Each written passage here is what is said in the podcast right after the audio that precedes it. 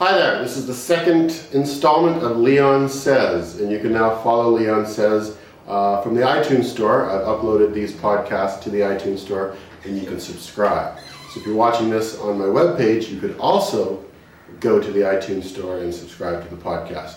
As tech facilitator, I need to learn how to do all these things, so this is sort of my testing ground for that. But it's been about two years now since I blew out my back. Anybody out there who's spent any time with me in the last two years realizes this, as it's been uh, very difficult for me to sort of sit down in any kind of a comfortable posture, particularly for the first 18 months after the injury. I just couldn't sit without being in pain. For the last few months, um, it's just become discomfort. And again, I made a decision to sort of treat myself with a change in lifestyle and diet and exercise rather than surgery. Uh, partly because of the research I did uh, after my back went out about the effects of surgery. And so this, Leon says, is about uh, the power of the mind or the power of the brain to heal. Uh, there's been some fascinating studies done, and this is uh, all research that's actually quite old.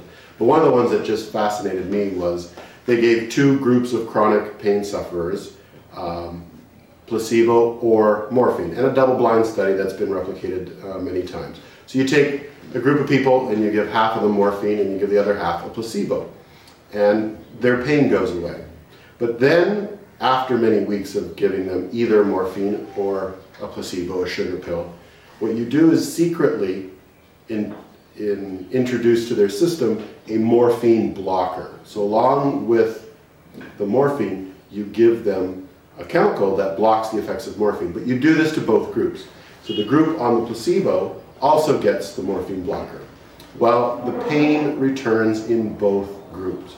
In other words, the placebo effect is more than just kind of, oh, not thinking about it. When you're on a placebo, and if you believe the placebo is a painkiller, your brain produces pain-killing substances. And even if you're on a placebo, if somebody gives you the chemical to block morphine, your pain returns. So that sort of fascinated me. Another study that's, again, been done many times and replicated many times um, has, has to do with surgery. So you take a group of people who need orthoscopic knee surgery. And this time you break them into three groups. So you've got one group, you're going to do the full-on surgery. So you cut open the knee, you go in there, you flush it with saline, and you, you know, with a scalpel, you take certain things out and sand things down and you do the surgery.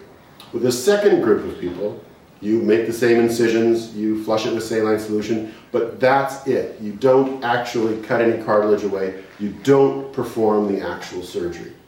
In a third group of people, you give them the scars that mimic or match what scars they would have if they had had knee surgery. So there's no saline solution that's introduced, there's no invasive surgery that happens. Well, all three groups have the same recovery statistics. This, it takes them about the same amount of time to recover, and the same percentage in each group recovers from the knee surgery, and the same percentage doesn't.